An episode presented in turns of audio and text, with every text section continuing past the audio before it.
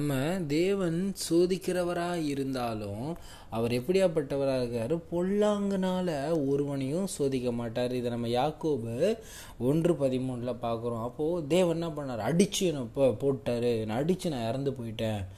கிடையவே கிடையாது. தேவன் நம்மளை பொல்லாங்கனால சோதிக்க மாட்டார். நம்முடைய சுய இச்சைகளையும் சுயாதீனத்தையும் நம்ம எப்படி பயன்படுத்துகிறோம் அப்படின்றத வச்சு அந்த காரியங்களை வைத்து நம்மை சோதிக்கக்கூடியவராக இருக்கிறாரு அப்போது நமக்கு எதுக்கு இந்த சோதனை? நம்ம சோதனையை ஜெயித்தோமானால் நம்ம யாக்கோபு ஒன்று பனிரெண்டில் பார்க்குறோம். சோதனையை சகிக்கிற மனுஷன் பாக்கியவான். அவன் உத்தமன் என்று விளங்கின பின்பு கர்த்த தம்மிடத்தில் அன்பு கூறுகிறவர்களுக்கு வாக்கு தத்தம் பண்ணின ஜீவ கிரீடத்தை பெறுவான். அமேன் அந்த ஜீவ கிரீடத்தை பெறுவதற்காக ஓடுகிற இந்த ஓட்டத்தில் நமக்கு சோதனைகள் கண்டிப்பாக வரும்.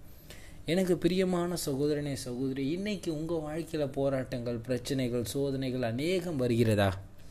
இன்றைக்கு ஒரு காரியம் இன்றைக்கி நம்ம இந்த எல்லா சூழ்நிலையும் எப்படியாப்பட்டவங்களாக வாழ போகிறோம் இன்றைக்கி கர்த்தர் நமக்கு ஒரு வழியை ஆயத்தப்படுத்திருக்காரு. நமக்கான பாதைகளை அதன்படி நம்ம நடக்கக்கூடியவங்களா